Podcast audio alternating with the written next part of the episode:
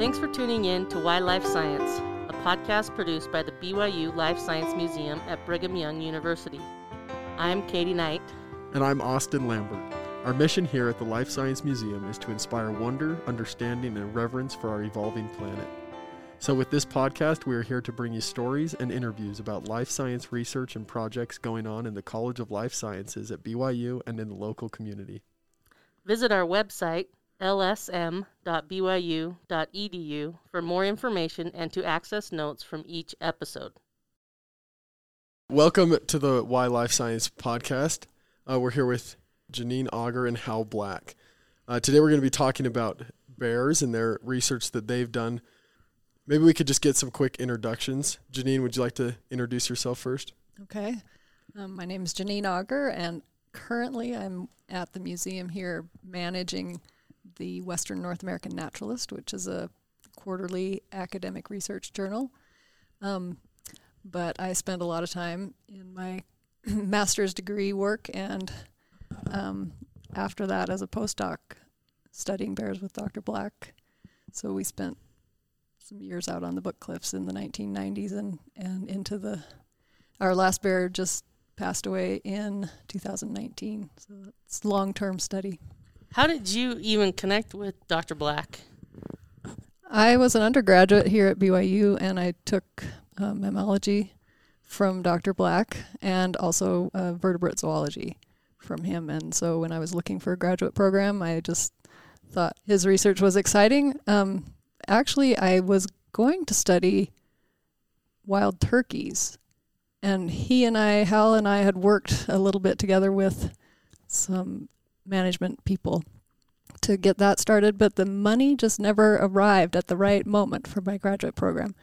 And so, um, despite that initial work that we'd done, one day Hal came to me and said that he had this money to do black bear research and how would I like to just do that instead.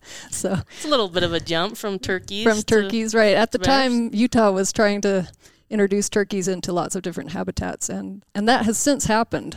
Lots of people have done research in Utah on turkeys. But I managed to get into the bears. she might have left them or not have jumped so quickly to them if she had known how many years it was going to dominate her life. uh, that was in 90. That was 1991. Yeah. And then the last bear just died a few years ago. Yeah, she was very old. She was 31 years old. Anyways, my good fortune that Janine and a bunch of other kids found the bear stuff interesting. I mean, you know, they're charismatic animals, and not much had ever been done here with research in Utah. When we finished up on this old bear that just wouldn't die, several, Janine and two others in particular, would always come back and work the winter den work with us because it's always exciting. And so, was your primary focus throughout your career on black bears? In the last 25 years, yeah. We sort of stumbled into it because one of my colleagues uh, was filled up with graduate students, and he said he had this opportunity, and he came to me, and I said, "Yeah, that's fine. Let's do it." So, what led um, you, Hal, to to being a professor at BYU? probably what got me the job over the other candidates is I spent two years after graduate school in Zambia in Africa, and so they viewed me as some sort of international traveler, I guess. and uh, I was always interested in zoology, and so that's how I got the job here back in '75. You know, I've always liked all kinds of critters, but when the bear money came, it was like easy to move over. I've done work with bats and tropical ants and some tropical trees we were lucky and and maybe smart by default uh, because we never kept going to the Division of Wildlife Resources or the Forest Service or the Bureau of Land Management for a bunch more money. I thought we can exploit these students. Free labor, cheap labor. Uh, cheap labor because they wanted the experience, right?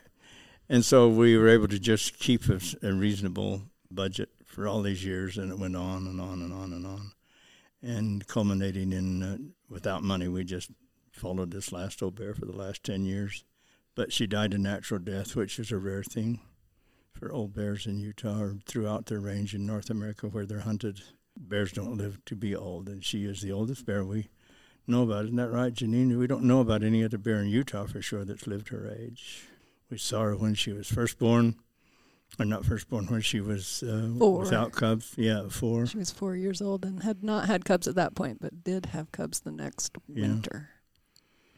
So then, this sounds crazy. It's, it's hard to believe. We we kept track of her, changing her radio collar whenever we needed to, uh, about every two years, and we saw her in the den every year for 27 years since she was four. So I was thinking about how both of you are birders, and our last episode was on birding. Tell us some experiences or why you like to bird as well. In fact, I took ornithology from Dr. Black, and I remember the very first day we were out, we went out on a field trip. You said, "Do not tell your car insurance that you are a birder, or they'll raise your rates." and that's true. you, you just kind of follow the birds and drive right off the road. stop Stop in the middle stop of the go. road. So my thought about that is with this old bear in particular, her name was Xena. And we named all of our bears, but she had a home range, I guess, that was in the northeast part of our study area. And she must have been right on the flyway for sandhill cranes because every time we visited a den, almost every time, the sandhill cranes would fly overhead.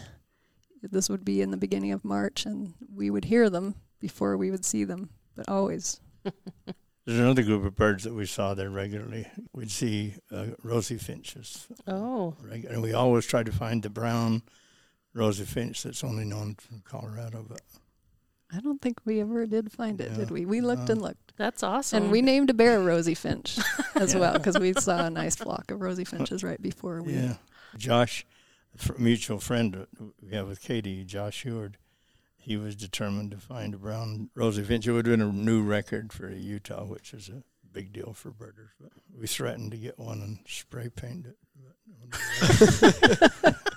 Take a picture and just let it. all the birders in Utah go fly. Well, we could do it on A- April it. Fool's Day would have been a good time, you know. the Pine Siskin story is funny. Uh, Josh Heward and another student went and wa- waited at a den where they saw a female, was they wanted to know if the female had cubs. So they waited back in the brush, and, and they noticed this bird coming to this entrance of the den, working around the uh, roots of the sagebrush that was poking down through into the den and they watched carefully, and it was a bird called a pine siskin, which is sort of a nondescript little bird, except for the beautiful yellow on the wings. It was harvesting hair from the bear that was caught in the roots there when the bear would pass in and out of the den, and using it for nest material. Yeah, what's one of the things I love about uh, this podcast is we've learned now about things as small as uh, like Antarctic microbes, Yeah, or we've talked about uh, microscopic viruses. Now we're getting bigger and bigger over time. I think we because we talked about birds. Now we're talking about bears. Uh, I don't know what we're gonna do next. We're gonna have to come up with something bigger. I know both of you said you kind of stumbled upon your research with bears, but what about it really got you interested in that research? well, they're big. There's lots of stories, right? Probably got interested. Goldilocks. The thing about Goldilocks is thinking about the children's stories. They're so fun and they're so wrong, right? The thing that the Papa Bear would have done with Goldilocks, and again with the, the he would have had her for dinner, but he would have also had his offspring, which is the cub, the young one that was there. But yeah, so so these stories on bears are so funny about male bears being part of the family. There's no family groups in bears. The mating season, the males are disinterested in females. The idea of hibernation makes them pretty unusual because if uh, some of your colleagues here, if our colleagues have to go catch elk or bison or deer, it's a big deal. Helicopters, trapping devices, lures. But if a bear is trapped, then we didn't care if we ever trapped that bear again. If it was adult female, we were going to see in the den. So the idea that we have a big animal that's easily approached without equipment other than walking made that interesting and made them accessible.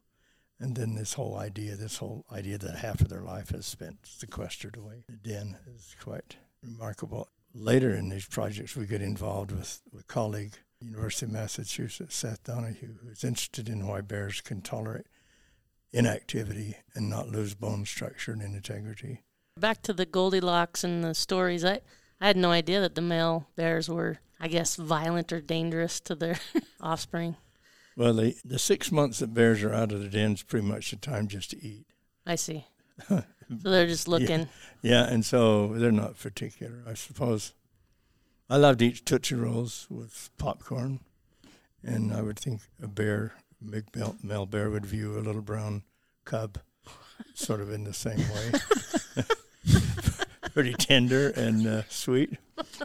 when you think about the timing of family breakup with bears, where the one-year-old bears leave their mothers, and the apparently the females become pretty uh, adamant that they leave. Ah. They'll they'll sort of chase them off, uh, be a little bit aggressive about having them stay away, and that and one hypothesis for that is, is because the female's now coming onto a time when she'll be approached by males to breed again. Oh, so it's a protective thing. So it could be a protective thing I that see. she chases her offspring off at Or that she's point. just sick of them, like teen- Yeah. teenagers. Hit Get rid of them before the terrible twos. yeah, yeah, right. it's good. Well, put, yeah. She probably doesn't think in any way that the cubs will be endangered by this male. She's not nursing them now; Right. they're just there, Yeah. and uh, she has other interests. That, that her Because of- job is done. Yeah. And, and because if she's intolerant of them, then they're gonna they finally get left in the woods. As a consequence of that, they aren't around when the big males approach her. So they get protection, but it's not necessarily, probably isn't at all her intention I see. to chase them away so they'll be protected, so they'll be safer. Mm. We have to be a little careful in our language. Yeah. Because Anthropomorphic. large animals are very easy to anthropomorphize, and, and we've done our share of it for sure, especially by naming them all. It's one thing you see a lot in, in research that correlation is not always causation. Yeah, exactly. So the way I kind of came to the bear project, you know, I, I was a student at the time, so I had gone out with some graduate students of Hal's that were prior to me, and they worked on the La Sal Mountains. And so I had a little taste of going to a bear den and and so that was exciting. But the thing that it turned into for me was um, my master's degree was with uh, seed germination actually because I had taken a class on plant animal interactions and I was I was interested in this idea that bears ate a lot of fruit like a lot. We had one bear scat that had 60,000 Oregon grape seeds in it, which Whoa. represented Holy moly. about 10,000 fruits, six seeds to a fruit. And you think And that was just one scat. It was it was maybe two or three scats, but it was from a bear that had been in a trap. You think, wow, that's just a lot of investment for that plant, right? Do these Mhm. seeds get destroyed? Are they able to grow? What happens to these seeds? And that's kind of what got me interested in what I did for my master's degree was this idea of plant animal interactions. I took those seeds out of black bear scat and, and tried to grow them up in a laboratory and see what the timing of germination was and whether the seeds were viable.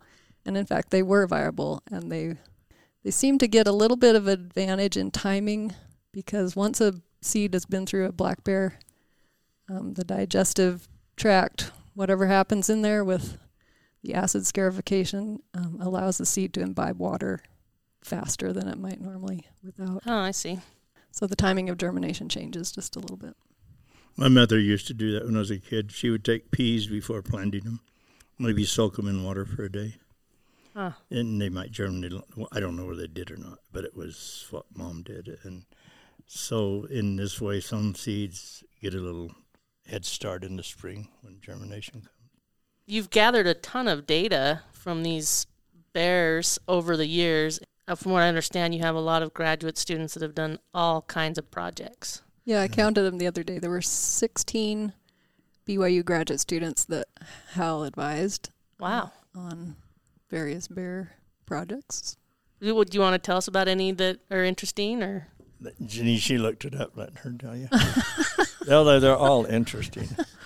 Yeah, they were all interesting. Tell me about tell me about uh, Mark and tell him the funny thing about his paper. Oh, Mark Seed, he decided he was going to simulate bear feeding on ants. So bears go around, and in the springtime, you know, there's just not a lot of things available. The deer and elk have not yet had their offspring, so there's not a lot of meat available. The fruits are not on until later in the summer and the fall. So bears are kind of reduced to trying to eat grass and ants. And they look for uh, ant pupae, which are soft and 100% digestible. Ant adults are hard because they're they have exoskeletons of chitin, and that's not at all digestible. And in fact, when you see a, a scat where bears have been eating ants, you can count the ant heads Hmm. from the adults in the scat, but you never see any remains of, of the the young, the young ants, the larvae. So what they do is they go in, you know, they they're just traveling and they can they can uh, turn rocks over. So you'll you might see a line where a bear's been through and rocks are just turned over, and they're looking for ants underneath those rocks. So Mark Seed decided he was going to simulate this, and he his question was something like, if a bear knew what kind of a rock to turn over, could foraging efficiency be increased? Because maybe ants are selecting certain kinds of rocks that are exposed on hillsides in the sun, or what size of a rock, things like that. So he did this. He took a dustbuster and he turned over rocks and sucked up the, the ants on the underside of the He had rocks. he was a two gun scientist too. He had one on, hanging on each side. And he, in fact, he did some fancy principal components analysis, and he determined that yes, in fact, your efficiency could be increased. I can't remember by what percentage, but it was you know significant if you knew what kind of rock to turn over. But in the thesis itself, he, he kind of forgot to describe the rock. So there, there's a difference, but we don't know which one. the, if you looked at the principal components uh, analysis, you could probably kind of derive it because it's all all the data's in there. in the discussion, he kind of forgot to tell us what kind of rock it is. So they like to bring these the eggs and stuff up where it's warm in the spring. That's one thing we do know. A flat rock heats up. When you turn it over, there are probably more young ants than adults there. And and we Josh and I ate pupae, and the ants don't get that nasty little gland until they pupate into adults. So you can eat them, and it's kind of like eating nothing. Tootsie Rolls. No, they're not that good. uh, we played around with it. Now you turn over, get a place with lots of flat rocks and maybe a southwest exposure, and you can get the equivalent of a Big Mac uh, pretty quick. And that's all good, as Diana, as Janine said, and it's all good food. It's stuff we eat. It's just ants. It's just a little small pig or beef or something. but if you eat enough of them, it's the same. I'm just gonna take your word for that one. well, you can just try one. It's they just sort of melt on your tongue. Janine, Yeah. have you tried one? No, But she does eat mushrooms, so I have tried some very nasty tasting seeds, though. Mm. So it sounds like you have to taste whatever you're studying. Right, because I continued. I So hopefully you didn't My, taste the bear scat. no, I continued my seed research with uh, in my PhD work with desert heteromyids, who are big seed collectors. They're rodents. So I tasted a lot of seeds because I wanted to know why it was they liked certain seeds over others. You're like, it's not taste. Yeah, actually, it was taste. Oh, really? That, yeah, I came up with that. Well, I hope the follow-up research has been done to teach the bears uh, which are the best rocks to turn over. yeah, they already know. yeah, that's what he determined. He determined that they weren't turning them randomly, as well. Well, it sounds like for d- when doing bear research, you have to really get in and get your hands dirty. Uh, and you even mentioned getting up close to bear dens.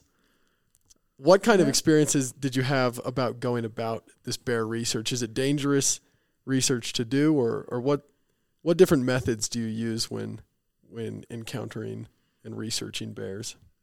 Well, just quickly, and then Janine answered that. It is dirty business because here's what we haven't talked about. You have to have some way to uh, to attract the bear to the trap site, and the best way is to have rotten meat. So we would go down to Cooney's, who processed dead animals, and get 55 gallon barrels. And foolishly, when we first started, just just to make this gross, you could fill it up with meat because you'd take it out for 10 days or so in the field, let it rot and putrefy. After a day or two in the sun in the summer, that full barrel of meat would want to escape as it swells. And So gross. so we learned to only fill the barrel half full. Running around on four wheelers, some another story there, but shirts off, playing, strumming a guitar like you're having a good time in the mountains is great, sunny, beautiful. But the only thing that makes it less glorifying is that on the back of the cooler of your four wheeler was full of putrefying meat to be packed to, to, to freshen up a trap or set a trap. Yeah, so that's kind of dirty. But anyway, Jenny, Well, it, it was my opinion that the the bears were not the danger in the research. It was the machinery that we had to ride around on, the four wheelers, the snowmobiles. We had accidents with those, and I personally broke my arm on a four wheeler Oh, as I came off of a four wheeler as it was careening down a hill. technically you broke it not when you're coming off, but when you When I hit the- Landed. when I landed with my arms out forward, it was a classic radius break. was there ever a time that you felt danger or threatened or scared? Sometimes when you're at a den and the bear is a little feisty, yeah, you can be afraid. they they can do little mock charges, but most of the times when they we poke in, even though it's say it's March, they're still in a state of seclusion, but but they're not a, in a deep slumber, and they would see us and maybe retreat if retreat was possible, or turn around, uh, which often was not what we preferred because they would present this butt of a target where we wanted to inject them with the hypodermic device. But uh, and there was a, sometimes a, a fake charge or two, but but we didn't work with big males. It was only adult females. Mm. But yeah, we never packed weapons or anything like that. We weren't trying to be macho. It just turns out it's more weight to carry uphill. We hosted a black bear workshop here at BYU. It's been a long time ago, but we had about 120 bear researchers in the same room, and and we had Steve Herrero, who's an expert um, on black bear attacks, and he asked the question of this room full of people: Has have any of you ever had a an incident where someone, where the researcher was injured by a black bear, and there was not a hand that was raised? Yeah, they were all people who did exactly the same thing that we do, um, visiting bears in dens and trapping bears in the summertime. I mean, that's a misconception I think probably a lot of people have, right? Is that it's dangerous, scary work. I. Right, right. And black bears aren't, in particular, unlike grizzlies, are not protective of their cubs much. We had times where the female black bear would leave the cubs in the nest depression and kind of go up into the den a little farther. Mm. Or even at one time where she she just left the den and the cub was sitting there by himself. Gary Alt, who was worked with bears forever back in Pennsylvania, was took his father out to show him. He was deep in the den. His feet were not visible as he crawled in to inject the bear. And we were always aware, you know, the bear could come out or something. So he was in there on his dad's first trip. His dad heard him yell, and the bear came out of the den over the top of Gary. he ran over.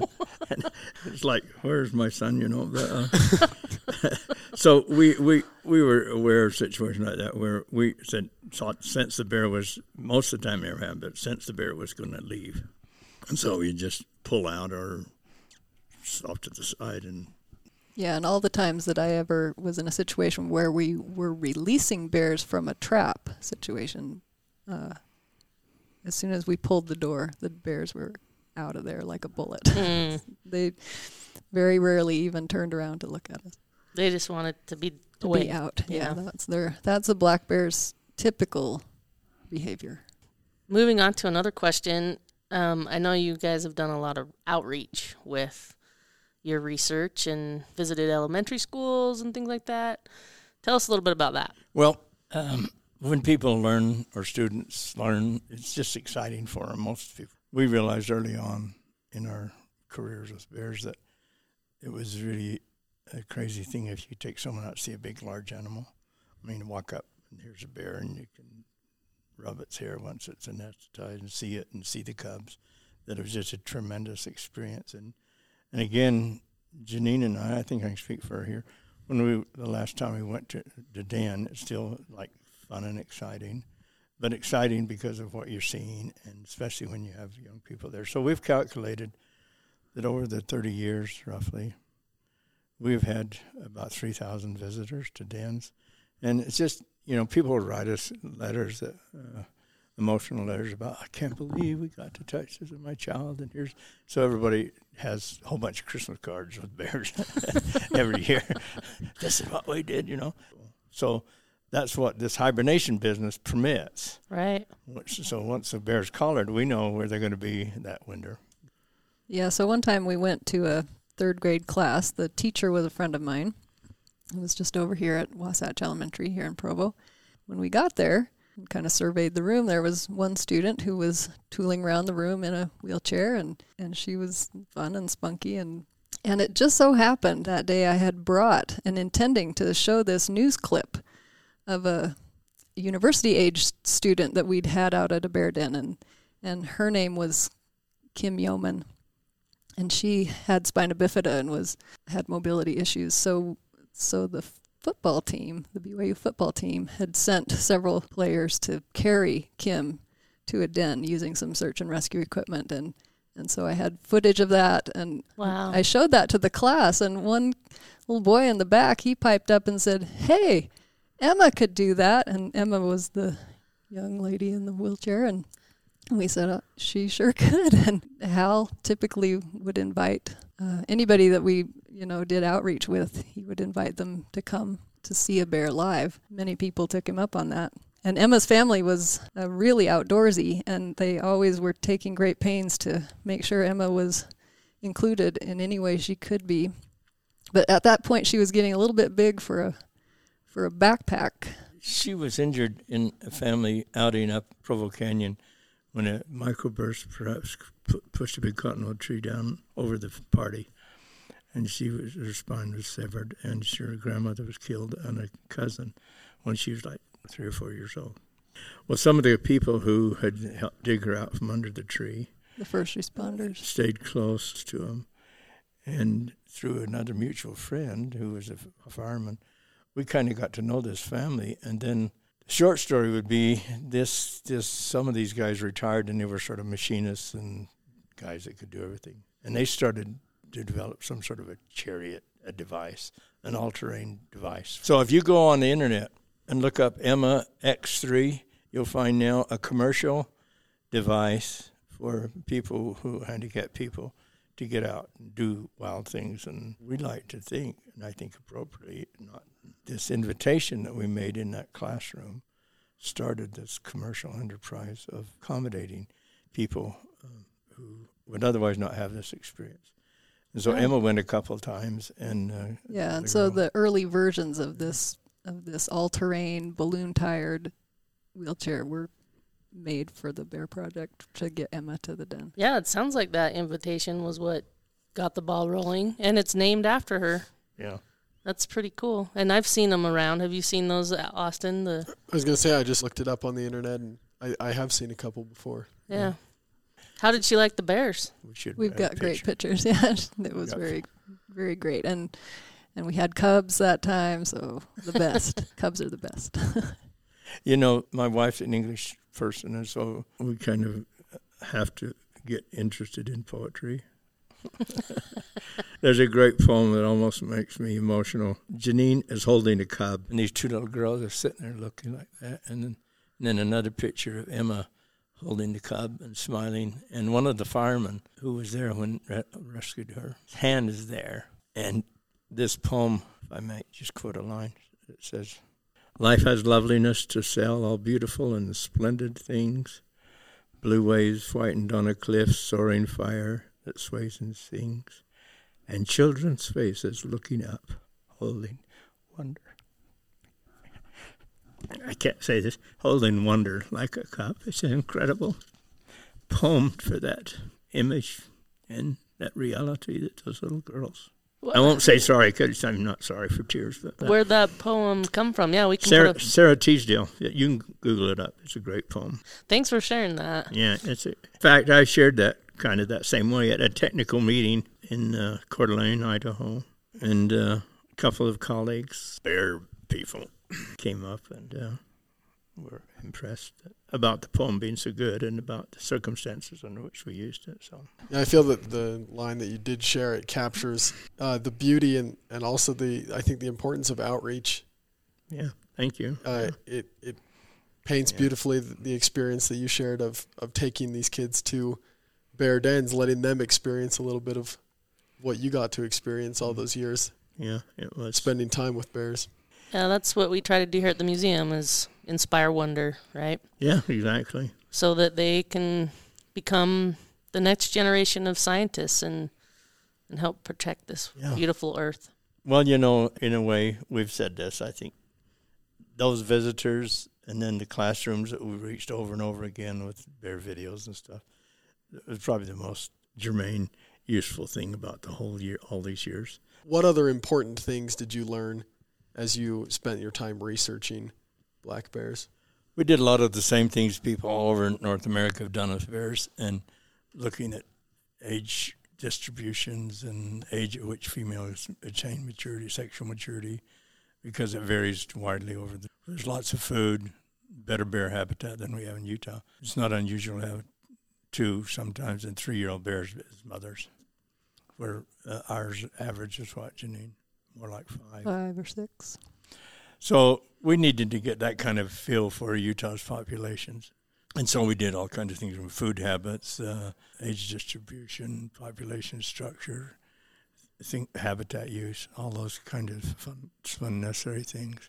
Probably what's most remarkable about bears physiologically and biochemically is is something I'm going to make Janine talk about with uh, with this period of inactivity. I'll set it up if you don't want. Do you want me to sing a song? Yeah, I do want you to sing a song. I don't know why you even asked.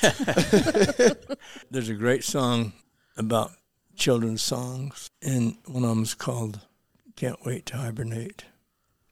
And the lyrics go something like this Sometime in September, when the sky begins to fall and the nights are getting colder, I know it's time to go.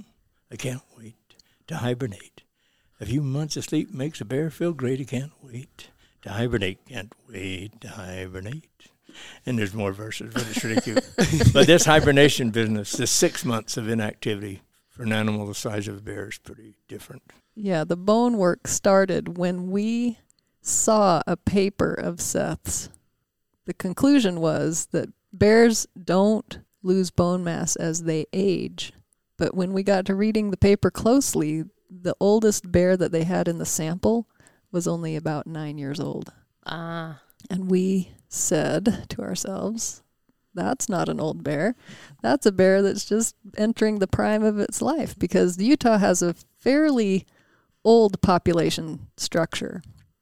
The the ages of the bears are skewed older than they are in other states because other states hunt bears pretty aggressively and oftentimes the bears don't live to be over 5 or 6 years old. And a 9-year-old bear in Michigan might be considered an old bear because most of them don't live that long.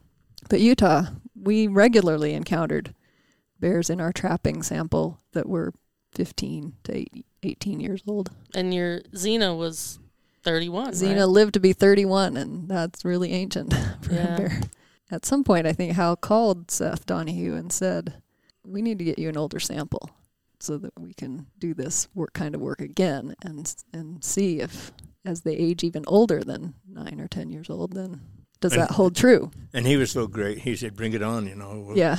we, we can collaborate on this. So we thought, So we asked hunters in Utah when they harvested a bear if they would bring in not only the skull, which they have to check with the Division of Wildlife, but if they would also bring in a femur for the Mm. research purposes. So a letter went out to all of them, and they they really did a great job of providing the sample. So let me back up. The premise is that because they hibernate, their bone structure should disintegrate. Yeah, because with humans, if you go to bed for three days and don't get out of bed and bear weight on your leg bones, you can measure the bone loss at that point. Ca- After three You- days. You increase calcium in your blood. Ah, Yeah. Yeah, and so this is a big topic of research for humans, especially in the context of, say, space flight or people who have to be on bed rest for whatever recovery reasons. And it takes a long time to regain that bone once you've lost it. Yeah, this kind of research is, is funded by the National Institutes of Health and by NASA. So we were able to provide that sample of old bears, and it and it held true that bears, as they age, don't lose bone mass. And bears, when they hibernate and they're relatively stationary, they also don't lose bone mass. Well, it's so interesting that we can take these connections from different parts of the earth and animal kingdom and, and Yeah. hopefully learn things that are going to, to benefit human health. As well. Yeah. Just to address address our listeners, our audience tends to be students and and people that are actively looking for ways that they can get involved, or maybe they're they're just starting to get interested in nature and, and the world around us. What are things that you would recommend, things that our listeners can do to better help protect bears or any of the organisms that you've been able to study? You know, I was thinking, people, if they want to do something, then it's no longer work. I want to do this, and no one said, well, we say we're working at the Bears, but really that wasn't really work, even though it's work. You know, so if something can be thought of as something you enjoy, then it, it's no longer work. Or if you want to contribute, it's no longer work. There's so many things around with the Division of Wildlife Resources, other conser- uh, agencies, government and otherwise, that people can do to get involved. And if they do that with with minds that are open to differences um, that people are going to run into, but they want to understand that, then it's, it's it'll be easy for them to do it. I had never thought of the motivation and the intent is what will make it not feel like work.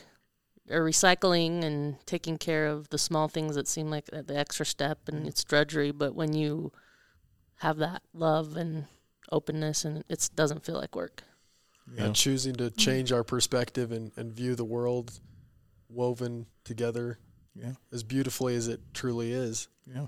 It, it changes a lot of the way that we, we might act and live our lives. Yeah, I was thinking about this, um, and what came to mind for me was a presentation I heard Harry Greene give here at the museum some Mm. years ago, and he's a well-known herpetologist. And he said that he wished he could give all young naturalists a gift. And, and that gift would be to take them to Africa so that they could stand by themselves out on the savannah amidst all the very large animals in such a vast landscape, so that in doing so, you could develop a respect for the planet and also think about how you're connected into that landscape. And I thought about that in terms of my own experience. You know, I've never been to Africa, but I have been to the Book Cliffs, which is also a very large and remote landscape where there are large mammals running around and they're a little bit dangerous and you can you can stand there in that landscape even as impacted by humans as it is and still feel a lot of reverence and I, I think I had my own experience in that way on the Bear Project. Having people get outside and into wild places is a good route to start developing that respect. And uh, making observations, right? I think sometimes we go outside and we forget to really look and, Yeah. Yeah. and see things. You know, ornithology, remember? I said, you kids have seen these birds all your life, you've just never looked at them. Yeah. Yeah. I remember also I had been studying lichens, and you told me it's time to quit looking down and look up. This has been fun and uh, emotional and intellectual a little bit, hopefully, and, and maybe for our listeners, they can feel free to make contact with Janine and I or you guys, and if they want any follow up. Uh, Yeah, I'll put your your emails or something in the show notes if you're okay with that. Okay. Yeah. Well, thank you, Janine and Hal, for, for joining us. We just want everyone to remember to, to view the world around us and, and stay connected